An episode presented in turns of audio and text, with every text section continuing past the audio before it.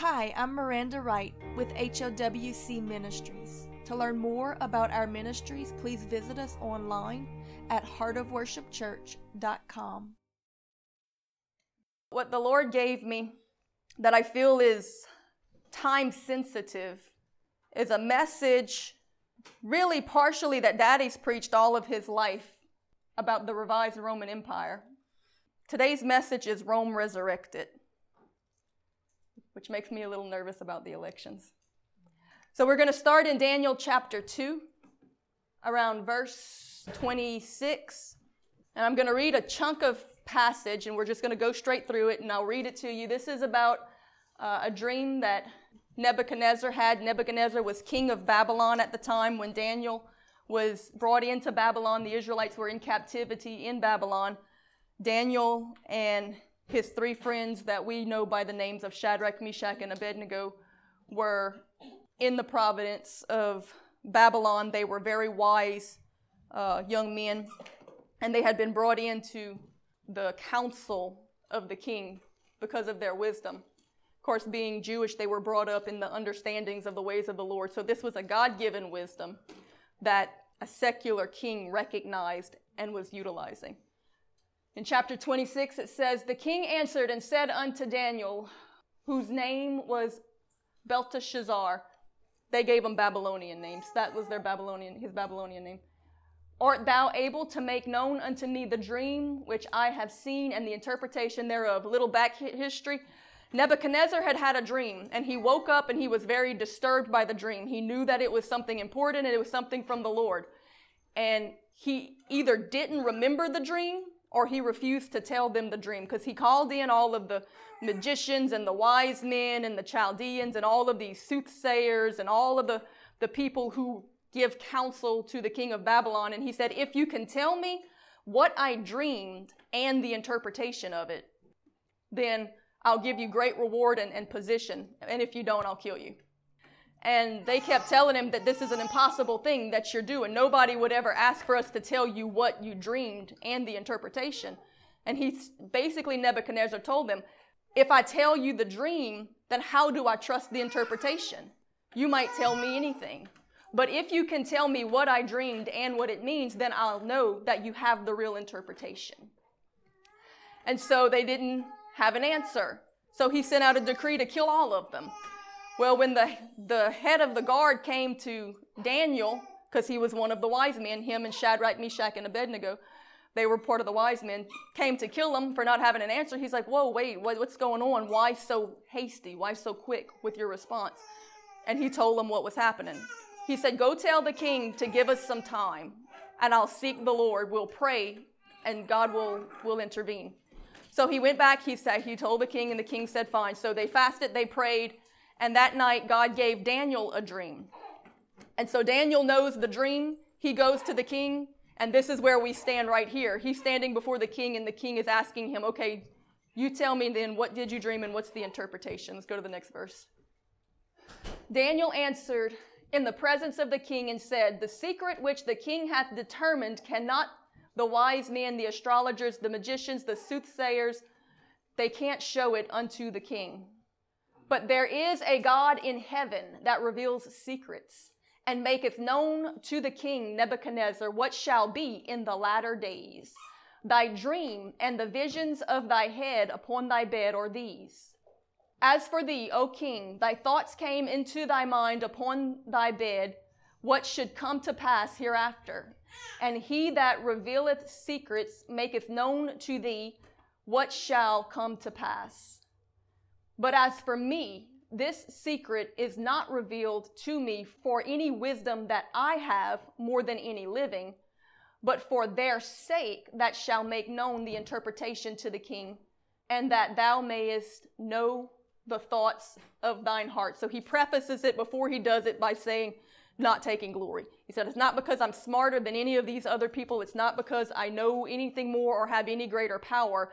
This is coming from God Himself through me because of mercy for the sakes of those that you're probably going to kill if we don't give you this answer. Thou, O king, sawest, and behold, a great image. This great image, whose brightness was excellent, stood before thee, and the form thereof was terrible. This image's head was of fine gold, his breast and his arms of silver, his belly and his thighs of brass, his legs of iron, his feet part of iron and part of clay. Thou sawest till that a stone was cut out without hands, which smote the image upon his feet that were of iron and clay, and brake them into pieces. Then was the iron, the clay, the brass, the silver, and the gold broken to pieces together, and became like the chaff of the summer threshing floor.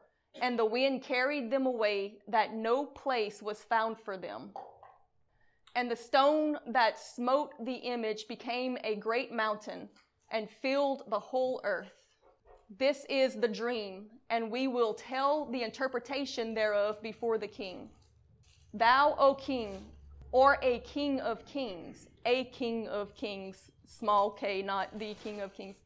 At that time, he was the greatest king on the planet, on earth, as far as earthly physical kings. So he was a king of kings. He ruled the worldly empire of that time.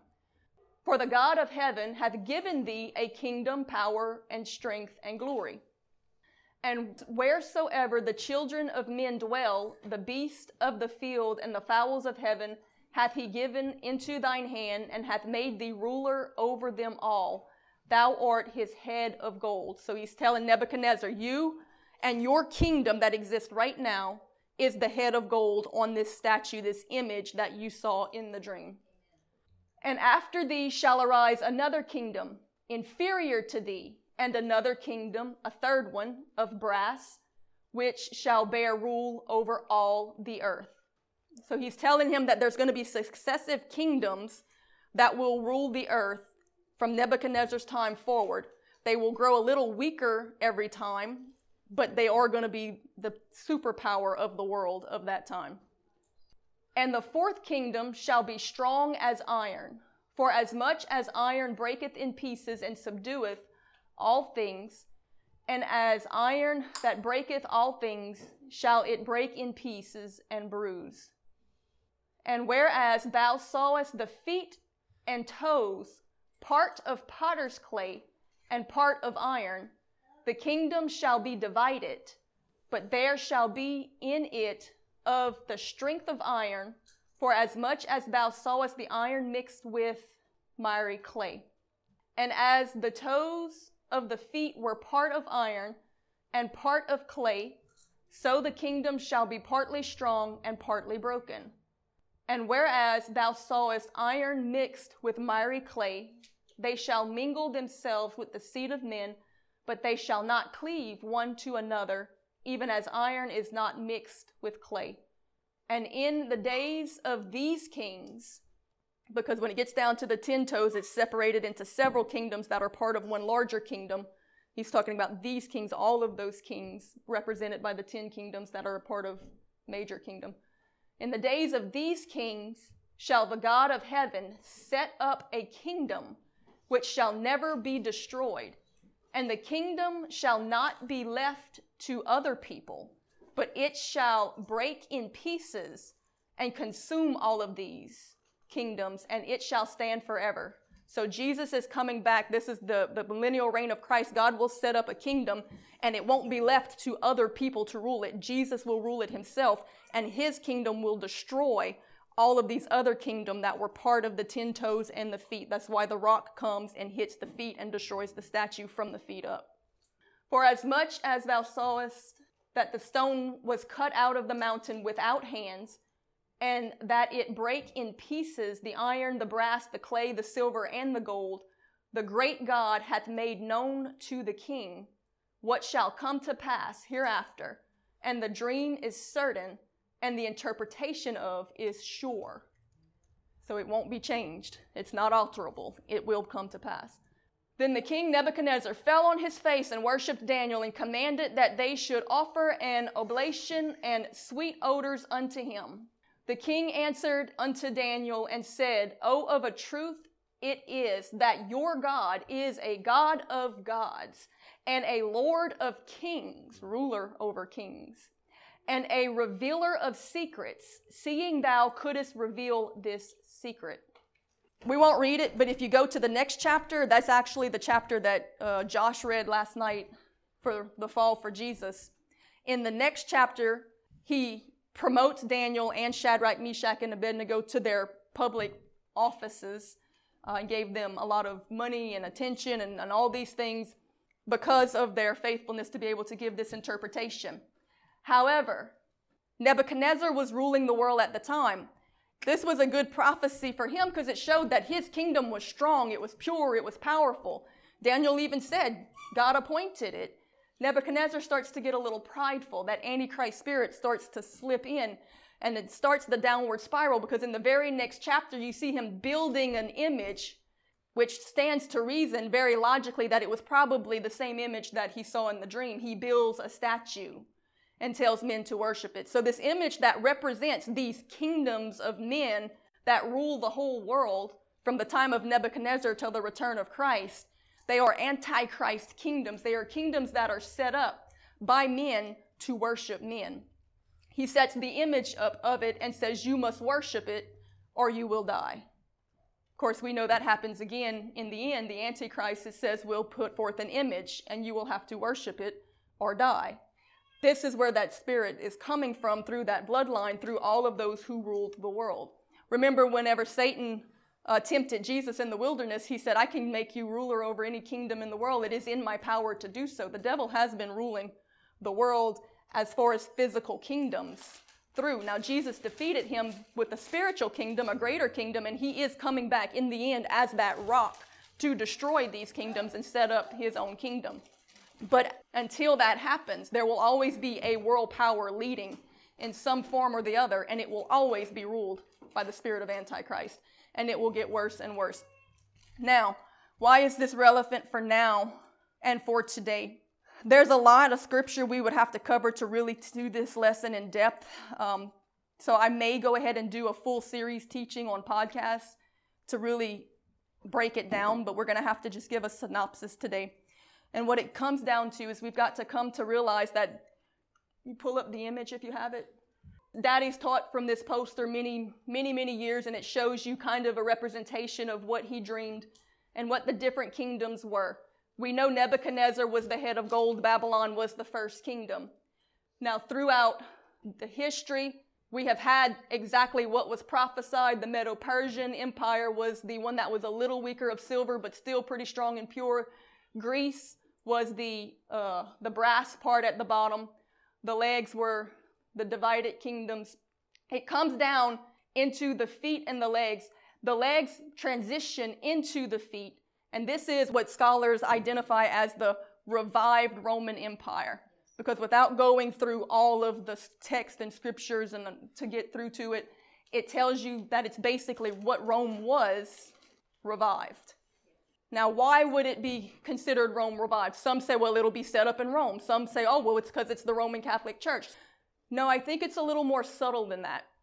In the time of Jesus, when Jesus died, was resurrected, ascended, and then the day of Pentecost came and the power of God fell out on the early church, the early apostles said, This is the fulfillment of the prophecy that Joel gave when he said, In the last days I will pour out my spirit upon all flesh, and your sons and daughters will prophesy, and upon your servants and your handmaidens, and, and the old men will have visions and dream dreams, and young men.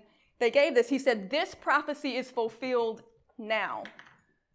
So then we have to understand that it is decreed in Scripture that the last days was taking place at the time of Jesus. The last days actually began around the time of Jesus' birth. And it's going to carry through until his return because there's something that happened in between. Malachi 4, verse 5 and 6. I'm going to hit really quick on a couple of one verse passages just to prove a point. You can turn if you want, or you can turn ahead to Second Thessalonians 2, because that'll be our next big chunk of passages. But in Malachi chapter 4, verse 5, we read this prophetic warning about the time of Jesus. It says, Behold, I will send unto you Elijah the prophet before the great and terrible and dreadful day of the Lord. That is the wrath of God. The dreadful day of the Lord is when the wrath of God comes and, and God returns and everybody's judged. He says, Before this happens, I'm going to send you Elijah the prophet. And he shall turn the hearts of the fathers to the children, and the hearts of the children to the father, lest I come and smite the earth with a curse. What curse? In Genesis chapter 9, we talked this morning a little bit about the covenants. You don't have to turn there. I'm just doing it to show you something. The last time the whole earth was smitten with a curse was at the flood of Noah. All right? And this was the covenant that God made with Noah after the flood, well, part of it. It says, And it shall come to pass when I bring a cloud over the earth that the bow shall be seen in the cloud. And I will remember my covenant which is between me and you and every living creature of all flesh. And the waters shall no more become a flood to destroy all flesh. And the bow shall be in the cloud, and I will look upon it that I may remember the everlasting covenant Note that title that God gave the covenant with Noah, the everlasting covenant between God and every living creature of all flesh that is upon the earth. And God said unto Noah, This is the token of the covenant which I have established between me and all flesh that is upon the earth. Now, there's a lot to the Noahic covenant. We do have some teachings online about it. You can go. I don't have time to go into all of it and everything that was said. But the point is, is that this covenant God calls the everlasting covenant. He says, I won't destroy the whole earth again by flood in my wrath. And the rainbow is the symbol of this covenant. So then we jump to Isaiah chapter 24, verse 5, and we read a prophecy that's pretty sobering because some people teach that the Noahic and the Abrahamic covenants are unconditional, but that's not scriptural. Though they are everlasting covenants and God will keep his part in them, we don't keep our part. And there is judgment for it. In fact, it says judgment will come upon the children of disobedience Amen. because of their, their sin. And this is proof that it's not unconditional. There are ordinances. If you read through them, you'll find out what they are. You can go listen to those lessons for it. But the prophecy given says, The earth also is defiled under the inhabitants thereof because they have transgressed the laws, changed the ordinance, broken the everlasting covenant.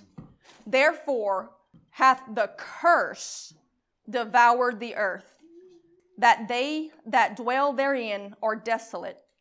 Therefore the inhabitants of the earth are burned, and few men are left.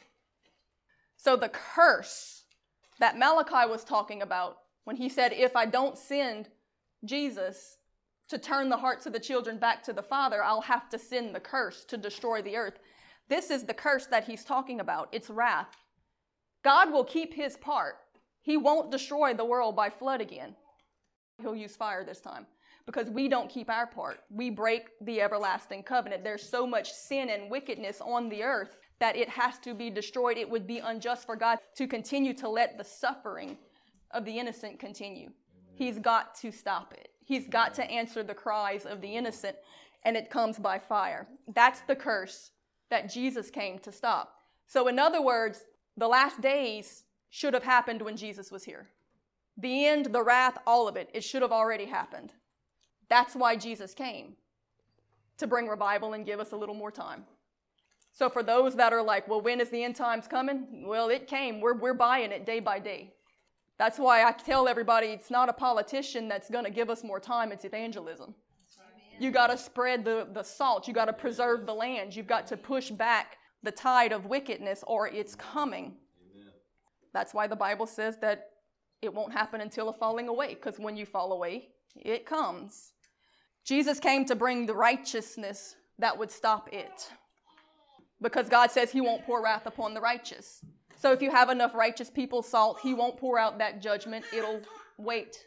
Now, if you don't have enough righteous people, then he'll just pull those few righteous people out of it, which is what happens eventually in the end when the Antichrist kills the few righteous people that are left, and there's not that many left, and then all of a sudden God just snatches up the last few that are left, and then the wrath of God comes out. We go through the tribulation, that's when the Christians are being killed. When there's not enough salt left to justify saving the world, that's when God pulls those last few out and pours his wrath out on the wicked. That is the destruction by fire. And in fact, your example of what it will be like is Sodom and Gomorrah. And we know that because of what Paul said in Romans chapter 9, verse 29. He says, As Elias said before, except the Lord of the Sabbath. Who's the Lord of the Sabbath? Jesus. Except that Jesus had come and left us a seed, we would have been as Sodom and made just like unto Gomorrah. If Jesus wouldn't have come, the whole earth would have gone through the wrath 2,000 years ago, would have been like Sodom and Gomorrah. He came, he brought the seed. The seed is his spirit, the spirit of truth. It's truth. It leads you into righteousness. It produces the fruit of righteousness, the Bible calls it. It's that righteousness that preserves the land. He brought salt. He said, Be salt. Don't lose your savor. Go out, spread the gospel, spread the truth, because God won't pour his wrath upon the righteous. That's our job, is to live righteous lives, to produce the fruits, to go out to spread the truth and cause other people to walk in righteousness. That will preserve the land. So we set this precedent to understand something that's happening right now in history. Open to Second Thessalonians chapter 2 verse 1. This was a warning given by Paul of what would re-trigger, right? Jesus came, he plants that seed of truth and righteousness again. They go out, they start to spread it. It pushes it back. We don't know the day or the hour that he's coming because as long as the truth is being spread, it's pushing it back. But when a falling away happens and the evangelism stops and the truth stops and the righteousness stops going forth, then it turns back. It implodes back. We go back to where it was at the time of Jesus. It says, Now we beseech you, brethren, by the coming of our Lord Jesus Christ and by our gathering together unto him, that ye be not soon shaken in mind or be troubled neither by spirit nor by word nor by letter from us, that as the day of the Lord Christ is at hand, that no man deceive you by any means, for that day will not come except there come a falling away first. All right, that means they stop planting the seeds of truth, of righteousness, the Holy Spirit, all of those things stop going out. It's replaced by false teachings, by lies, by false prophets that are teaching you that it's okay to sin, it's okay to, to continue in your sin. It removes the righteousness, which removes the saltiness, which removes the per- preservation of the land. So when this happens, first there's a falling away from holiness, from righteousness, from truth, from the real teachings of Jesus. And then the man of sin is revealed, that Antichrist. All right? Who is called the son of perdition. Now, here's an interesting thing. We've got to look at why it is called the revived Roman Empire. If you've been coming on our Wednesday nights, or if you go back on the YouTube and watch some of the videos, you'll kind of get an understanding of the history of Rome, especially at the time of Jesus. Because remember, when Jesus came, it was the last days, it was time for wrath. So we will have the same thing again, only on a global greater scale. So in the time of Jesus, Rome ruled the world. It was that final empire. It was ruled by a Caesar. Caesar had declared himself the Son of God. He set himself up in the place of God, wanting to be worshiped as God. It was spirit of Antichrist. That's why Paul said the spirit's already now in the world. So Caesar was a type of Antichrist. He was murdering Christians. He was trying to put out the light of the gospel. He declared himself God. He wanted to be worshiped. There were temples with his statue in it. He was a type of Antichrist. Just like when Paul warns that the Antichrist will reveal himself after this falling away from the truth, and he calls him the son of perdition, the son of sin, the son of wickedness, though he calls himself the son of God, who opposes and exalts himself above all that is called God or that is worshipped, so that he as God setteth in the temple of God, showing himself that he is God. Remember ye not that when I was with you, I told you these things, and now ye know what withholdeth that he might be revealed in his time. For the mystery of iniquity doth already work. Iniquity is lawlessness. The Antichrist works through lawlessness. What do you see manifesting in the world right now? Lawlessness. Now, spiritually, that means lawlessness. That means not obeying the authority of God, what He has spoken to do, not walking in accordance with His laws. That's why judgment comes for breaking the laws, the, the agreements of the everlasting covenants. Now, we're not talking about rituals. Jesus fulfilled all of that. But there's nobody here that can argue the point that you think that it's okay for us to steal, murder, uh, commit adultery. All of those base, those sins of Scripture are still sins, and it says it in the New Testament too. Be not deceived that none of these things will enter the kingdom of heaven. You still have to walk in accordance to God's moral laws. But also, you can even see it manifesting in the world through the breaking of physical laws, the lawlessness. The Antichrist works through chaos. Create chaos so that you have to come to him for your security and your solution. It, it creates a governmental system that is all consuming, all uh, dependent on him so that you have to worship him as God for your protection, for your provision, for everything that you need. He'll make it easy as long as you give him all of the glory for it. And it's Antichrist. Amen. Only he who now letteth will let until he be taken away, which is the Holy Spirit. When the righteousness is removed, when the truth is removed, when the Holy Spirit is removed, when people no longer obey the leading of the Holy Spirit unto righteousness, that's when these things will begin to take over again and manifest. Then shall that wicked one be revealed, who the Lord shall consume with the spirit of his mouth and shall destroy with the brightness of his coming, the rock that crushed the feet in the statue. Even him whose coming is after the working of Satan with all power and signs and lying wonders. So the Antichrist will have lots of power. He will have false prophets. They will have manifestations and lying wonders. They will move in, in, in wonders and miracles and all of these things that we might think are godly and holy, but they'll be done in their own will, not following God's will. Jesus didn't do anything unless the Father told him. Everything was in submission to God's plan and direction. But the Antichrist just does his own thing. He does it for his own glory, for his own purposes. He presses forward with his own agenda. We see this uh, happening throughout Scripture with Jannes and Jambres, which were the magicians that worked under Pharaoh. They could mimic and match all of the manifestations of Moses to a point. And then there came a point where God's power was proven to be greater. And then they had to recognize that they weren't. That boy, they matched it for a good while there. And you can see this in the church also and in the world, the Antichrist will have those who will move in signs and lying wonders, but they will validate and promote the lie, not the truth. And with all deceivableness of unrighteousness in them that perish, because they received not the love of the truth, which is that seed, that righteousness, the Holy Spirit is the Spirit of truth, that they might be saved. And for this cause God shall send them strong delusion that they should believe a lie that they all might be damned who believed not the truth, but had pleasure in unrighteousness. So they choose to love their sin. So they want to believe the lies, the false doctrines. And so God lets them until they come to a point where they really, truly believe it. And you can argue with them all day long. You can show them the logic. You can show them the scriptures.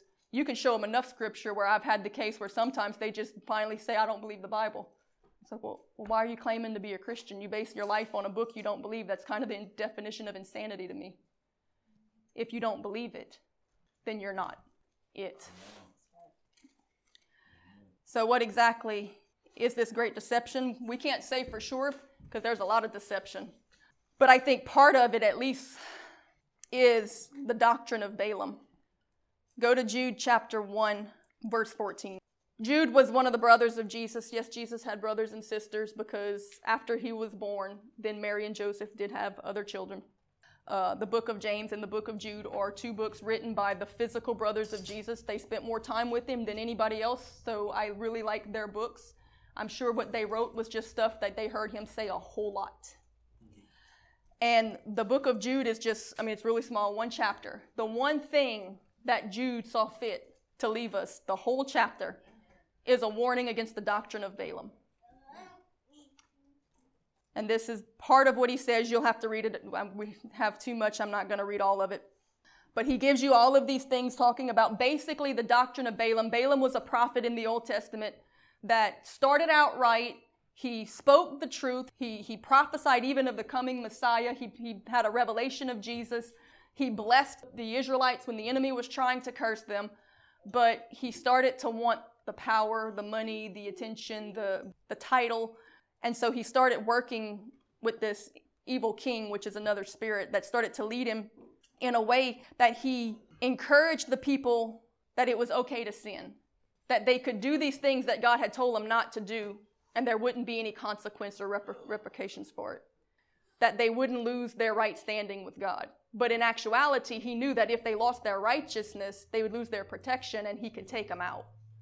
And the devil's still doing the same thing to the church, and governments are still doing the same things to nations. If they can't take out a godly nation because the blessings of God, his favor, protection, and provision are upon it, get them in agreement with sin, pass some legislation, make them agree to say that homosexuality is okay. Make them agree to say that abortion is okay. Make them have to pronounce that this person is a gender that they're not. Get them in agreement with sin so they lose their protection, get out of right standing, and the judgment can come on them. That's what Balaam did. Now, in churches, it happens whenever preachers, for the sake of money, congregation, people, pride, pomp, or attention, are willing to preach to you that it's okay to stay in your sin where you are and not preaching holiness and righteousness, which is the only way to push back the tide of judgment. Now, we can only do that through the blood of Jesus, not taking away the blood of Jesus. Without Him, you cannot walk in righteousness. His blood washes us, cleanses us, allows us to receive His Holy Spirit so that we can then be empowered by it. We can hear it, we can choose to obey it, and walk in the righteousness that it now teaches us. In fact, there's a scripture that says that the grace of God was given to teach us to live uh, righteously in this present world. That's its purpose and its power. That's what grace gives us the ability to overcome. Right. Anything that teaches otherwise is the doctrine of Balaam.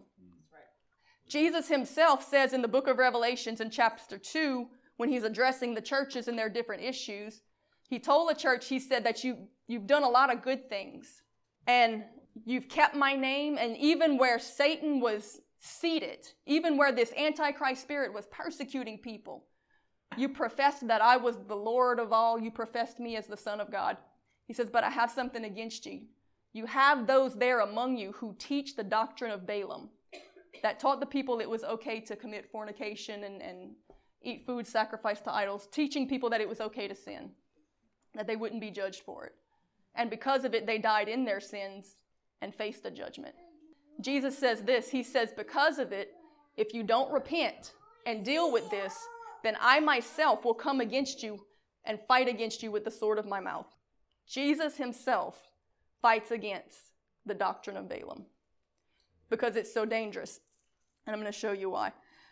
Uh, Jude in chapter 1, well, there's only one chapter, but verse 14, after giving you a little synopsis on the doctrine of Balaam, he says this And Enoch also the seventh man from Adam, prophesied these, saying, Behold, the Lord cometh with 10,000 of his saints, that's the return of Jesus, to execute judgment upon all, and to convince all that are ungodly among them of all their ungodly deeds, which they have ungodly committed, and of all of their hard speeches, which ungodly sinners have spoken against him. These are murmurers, complainers, walking after their own lust and their mouths speaking great swelling words, having men's persons in admiration because of advantage. They listen to people because they have big titles, big churches, big ministries. They're on TV. They're a politician. It doesn't matter what Jesus said. Doesn't matter what the scripture said. Doesn't matter what the truth is. I'm going to listen to this person because they have a degree. They have more faith in, in people and because of who they are than in the Word of God. But, beloved, remember the words which were spoken before of the apostle of our Lord Jesus Christ, how that they told you that there should be mockers in the last days who should walk after their own ungodly lust. The thing that I find so interesting about this part of Jude's warning is that he says that when Jesus comes back with 10,000 of his angels, he's going to have to convince them that they were wrong. That's how strong this delusion is. This doctrine of Balaam, which were people who once had it right, they were once in the church. Remember, the Antichrist isn't coming to deceive the world. They're already deceived. He's got them. He's coming to deceive the church. The church is going to be the biggest supporter of the Antichrist because that's what he's coming to do to seduce the church. The true church will break apart from it, but the little c church will, in large, support it. And it says that the deception is so great that when Jesus comes back, he will actually have to convince them that their deeds were ungodly and that their speeches against the godly were wrong. Because when these people have this doctrine, the first thing they're going to do is attack those who are actually living righteously. The unrighteous will always call the righteous self righteous because that they don't want to walk in righteousness. Not even knowing what righteousness is, because righteousness is not doing what you think is right, it's doing what God said is right. And when you do what God said is right, then that's His righteousness, not your righteousness. But when somebody doesn't want to do what God says is right, they say that you're self righteous, when in actuality, it's actually the opposite. All right. I say all of that to bring us back to this point. When Jesus came on the scene, Rome ruled the earth. Rome had a Caesar who was an antichrist. It was Rome that crucified Christ, but it was God's plan to bring the gospel of Jesus into the Roman Empire. That's why when Jesus took the disciples to Caesarea Philippi, to the rock of pagan worship, and he told them, Upon this rock I will build my church, and the gates of hell will not prevail against it. He was saying, I'm going to bring my church to the place of pagan worship. We're going to overtake it. We're going into the enemy's territory. We're going to leave Jerusalem, and we're going into the enemy's territory, and the gates of hell won't prevail against it. We know that that place was, they had a place, a cave called the gates of hell, that they believed that that's where demons came out of the earth. What he was doing was going to bring the gospel into Rome, straight to the gates of hell. He was going to overtake the Antichrist's empire to spread the truth in there. So at the time of Jesus, which should have been the end, had not Jesus come and given us more time, that's the empire that was there. What's happening right now, I think, is very critical. Because Rome was founded as a republic. The empire that rules the world recently in our recent history lifetime was started as a republic. Go look at Washington if you want to see a glimpse of what Rome might have actually looked like. But there came a time in Roman history where there was a conflict. Some bad things started happening, and some men started stepping into power, and then they didn't want to give up that power. And then there was a struggle between the republic and what was going to be an empire. Shall we do away with the republic and put a dictator in charge that stays in power? Shall we change what has been for what will be? There was a time of transition at which the republic became an empire. And when that happened, that's when Caesar set himself up. And that's when he began to declare himself to be God, Son of God, and to be worshiped. The Antichrist in the old Roman Empire, Caesar, set himself up once it was stolen away from the Republic. So, where do we stand now in history again? We stand in a falling away where the doctrine of Balaam has taken over the churches, where righteousness has faded, where many decided to stay home and not go to church and not pray and not seek the Lord because they were told to by a man, even though the scripture says, Forsake not the assembling of yourselves together, even more so as the day of the Lord approaches, because that's one of the ordinances of the new covenant. The falling away happens, and then all of a sudden things start shifting. And what does it do? It follows the way of Rome. We stand right now on the brink of losing a republic for a dictatorship. What you're seeing now is the collapse of the end of the Seventh World Empire and the rise of the ten toes and the feet, the Eighth World Empire that the Antichrist comes out of. It is revived. It comes back to the point that it was at the time of Jesus' crucifixion. Now, Jesus died and was revived to prove that he couldn't be killed. The Roman Empire is allowed to be revived to prove that it can be killed twice. So God overcomes in the end. But what you're seeing happening is a reversal of the mercy that was given at Calvary because the church has stopped evangelizing.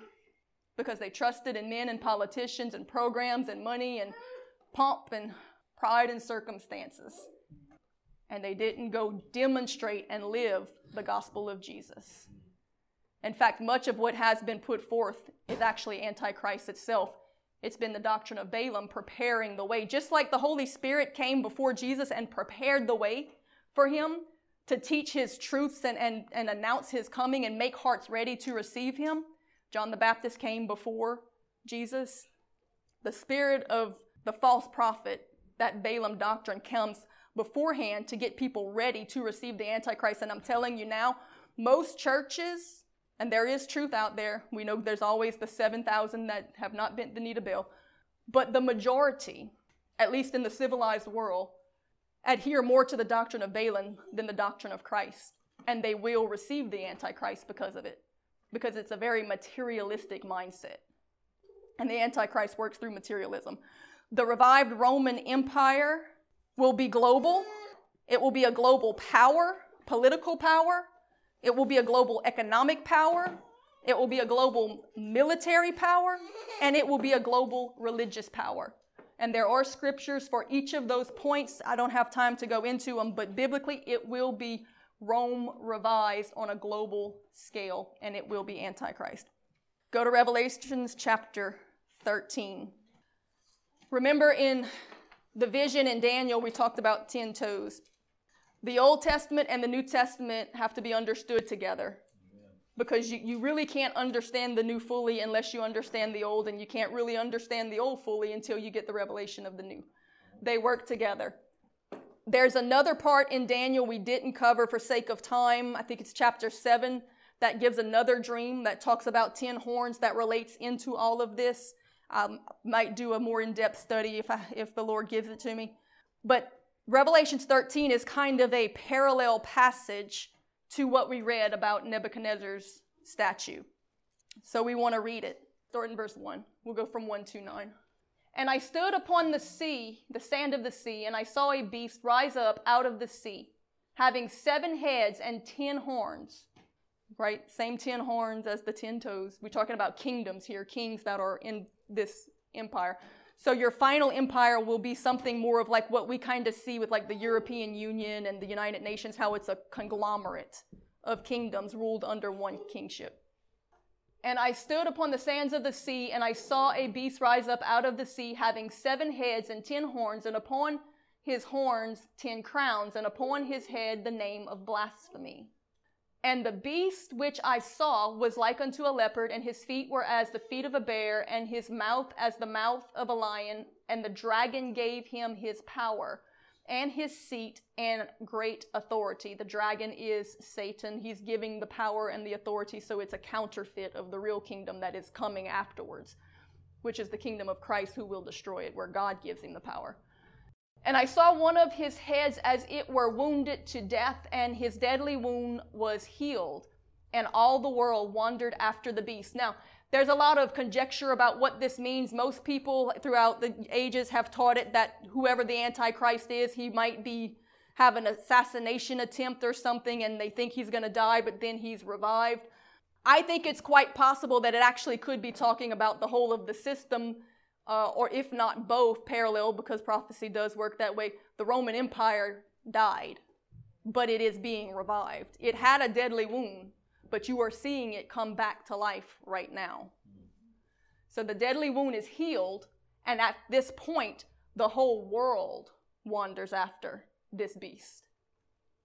And they worshiped the dragon, which gave power unto the beast. And they worshiped the beast, saying, Who is like unto the beast? Who is able to make war with him? And there was given unto him a mouth speaking great things and blasphemies, and power was given unto him to continue forty and two months, that's three and a half years. And he opened his mouth in blasphemy against God to blaspheme his name and his tabernacle and them that dwell in heaven and it was given unto him to make war with the saints. So, will the saints be here? Yes. Oh, if he's making war with them, then yeah. And to overcome them. Will it be difficult? Yes. yes. And power was given to him over all kindreds and tongues and nations, so we know it will be global. And all that dwell upon the earth shall worship him, whose names are not written in the book of life of the Lamb slain from the foundation of the world. Only true saints will resist. Everyone else will worship this beast. If any man have an ear, let him hear. All right, so this is the Roman Empire revised. The new Caesar set up over it is going to be the Antichrist. The next few verses talk about a false prophet that will endorse him to the people and cause the people to believe it. I think obviously it probably will be a person just like Jesus had John the Baptist, but also just as there is a spirit of Antichrist, there is also a spirit of false prophecy Balaam, the doctrine of Balaam, the spirit of Balaam that is identified in the Bible, is named after a false prophet from the Old Testament. I think that's the false prophet in spirit leading up to it. So even before the man manifests, the teaching, the spirit is already in operation. So starting from verse 10, we'll read through a few more. And he that leadeth into captivity shall go into captivity. He that killeth with the sword must be killed with the sword. Here is the patience of the saints, so don't become like them. Have patience. Don't let offense take over you that you become just as violent and, and hard hearted as your attackers. And I beheld another beast come out of the earth. Now, the first beast came out of the sea. I associate him with Leviathan of the Old Testament because Leviathan was basically an Antichrist type character of the Old Testament. The beast out of the sea I consider to be the same. It's a representation of that Antichrist spirit before they had the term Antichrist. And I beheld another beast come up out of the earth, and he had two horns like a ram, but he spake like a dragon. So he looks like Jesus, but he speaks words from the devil. So is that secular or is that religious? If it's pretending to be Christ like, but it's not, then it's a counterfeit within the church getting endorsement for the Antichrist. Because though it is a political system, ultimately it's religious because he wants to be worshiped. And he exercised all the power of the first beast before him and caused the earth and them which dwell therein to worship the first beast. So this beast, the false prophet, causes the world to worship the Antichrist beast, whose deadly wound was healed, the whole system, but also the man in charge of it.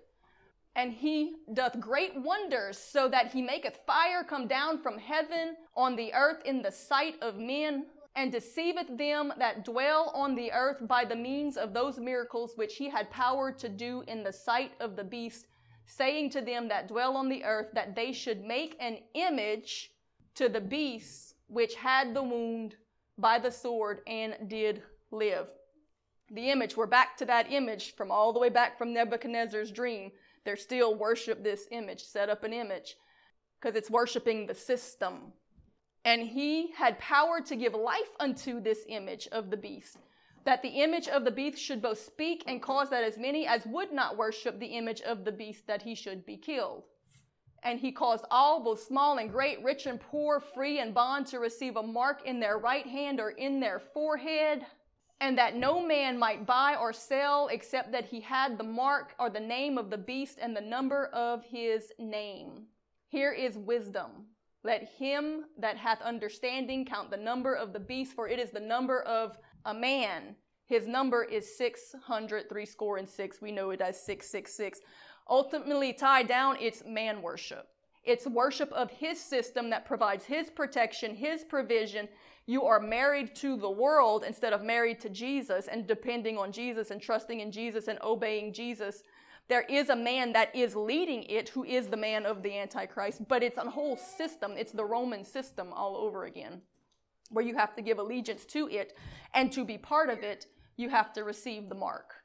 This is all coming in succession very quickly, and you may see the tipping of it in this election.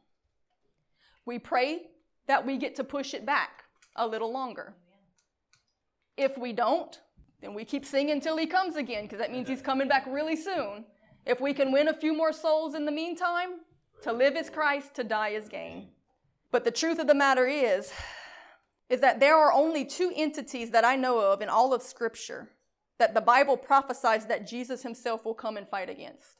One is Leviathan in the Old Testament, where he says he'll come and he'll crush the head of Leviathan himself, and Balaam in the book of Revelation, where he says, I'll come and fight against you personally if you even allow this doctrine or people who believe it in your church. That's how much he disdained it and how serious it was. He said, I will fight against you personally. Now, Jesus comes back again, and he's fighting against these two. This is the Antichrist and the false prophet, the spirit of it. And they're both manifested to bring in the Roman Empire, which you are seeing resurrected right now. So don't be found among them. The Bible says that to be friends with the world makes you the enemy of God. There's a point where he says, Come out of Babylon, make yourself separate, lest you be partakers of her plague. There's going to come a point where things are going to have to be cut away, decisions are going to have to be made. We're going to have to decide to follow Jesus no matter the cost. And I know that when you when you start getting into these things, it can be a little shaky, a little scary. That's why you always have to remind yourself: three and a half years. It's not that long. It's not that far away. Go ahead to Daniel. This will be our last passage. Daniel chapter 12, verse 7. And we're going to leave you with this because I want to show the correlation again, Old Testament and New, saying the same things all together again because the warning is given that it will get hard against Christians. But the scripture only gives us a three and a half year time period that that part's going to happen. And then God steps in and brings protection. And then the wrath of God is poured out upon the wicked and he sets up his kingdom. So do a lot of evangelism. If you do a lot of evangelism now, you can push it back and get a few more generations for more people to be brought into the kingdom. If not enough people are joining in and helping and this stuff starts setting in motion, do a lot of evangelism anyway. You're earning reward for yourself in eternity, and you might get one more in before it's too late. Jesus is coming back again. Don't stop, don't hide, don't put your light out. Yes, use wisdom. Yes, seek the Lord. Yes, follow his voice. Don't just run out and do things crazy. We seek the Lord for his instruction so we walk out his purposes. But to counter some of the doctrines, you will not miss it. We will be here for it. In fact, the whole purpose of this Antichrist is to come against the true followers of Christ, to try to, to stop them from spreading the salt. In chapter 12, verse 7 of Daniel, it says, And I heard the man clothed in linen, which was upon the waters of the river, when he held up his right hand and his left hand unto heaven, and swear by him that liveth forever that it shall be for a time, one, and times, multiples, two, and a half of time. A half, three and a half. Again, three and a half years. And when he shall have accomplished to scatter the power of the holy people, will there be Christians? Yes. Will they be scattered? Yes. The enemy will come against us, and we will have to what? Endure till the end. Those shall be saved they shall be scattered. All these things, when that happens, then all these things shall be finished. And I heard, but I understood not. Daniel didn't understand what he was saying.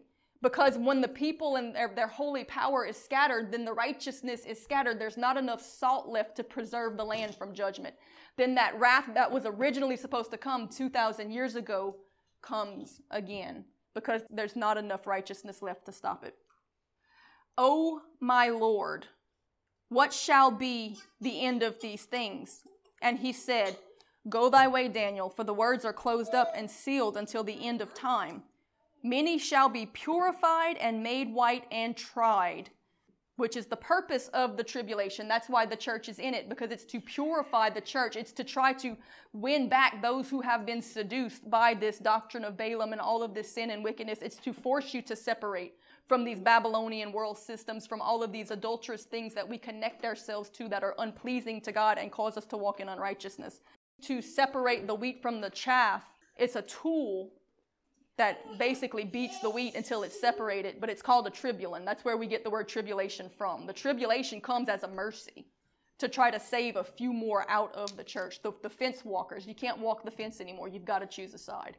Those who know the truth but are playing a little bit, some of them will actually jump to the right side because they know this. They taught, were taught it as a child. They'll get on track. And then those who were messing everything up and leading others astray and, and speaking false doctrine, they're going to give up and get out of it because they're not going to face the tribulation that's coming. So it will purify the church that is there. It will make them a family. It will make them true. It will make them determined. It'll be like the church in China that has great power because they're persecuted. It'll be like the early church. So whenever we pray, we want to see the book of Acts. That's what you're praying for a return to the Roman Empire. Because that's what they were facing. Where sin abounds, grace abounds all the more. The more the enemy puts out power against you, the more God gives you power to resist, to rise above, and to demonstrate the truth of his word. Amen. So praise God. The Bible says in the book of Daniel, we shall be strong and do great exploits. Those who know their God, those who are still walking in righteousness says, Go thy way, Daniel, close up the book. Many shall be purified and made white and tried, but the wicked shall do wickedly, and none of the wicked shall understand. but the wise shall understand. And from the time that the daily sacrifice shall be taken away, and the abomination that maketh desolate is set up, there shall be a thousand two hundred and ninety days. Blessed is he that waiteth and cometh unto the thousand three hundred and five and thirty days, but go thy way till the end be. For thou shalt rest and stand in thy lot at the end of days. What God was saying to Daniel right here was that there would come a point, this is not for you now. He told Daniel, I know you don't understand, but close the book up and keep it. This is for a later time. He says, You're going to die and you're going to go, but you will stand before God in the end and you'll understand what this was all about when that time comes. He gives two dates right here, and we're closing with this. It's not that bad, Hezzy. We're going to meet Jesus.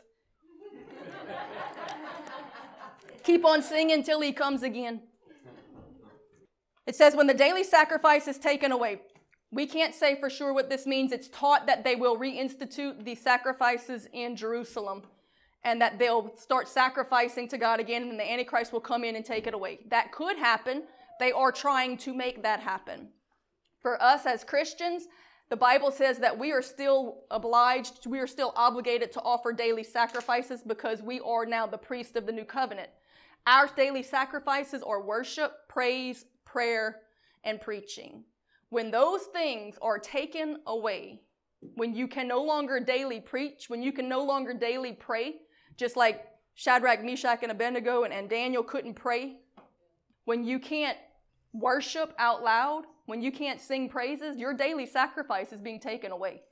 If you live in California and they gave the mandate that you couldn't sing worship songs even in your own house to stop the coronavirus, your daily sacrifice is being taken away. That's a spirit of Antichrist pushing the agenda of Antichrist, and you're beginning to see it manifest. You're going to get that globally if, it's, if you don't push back the tide.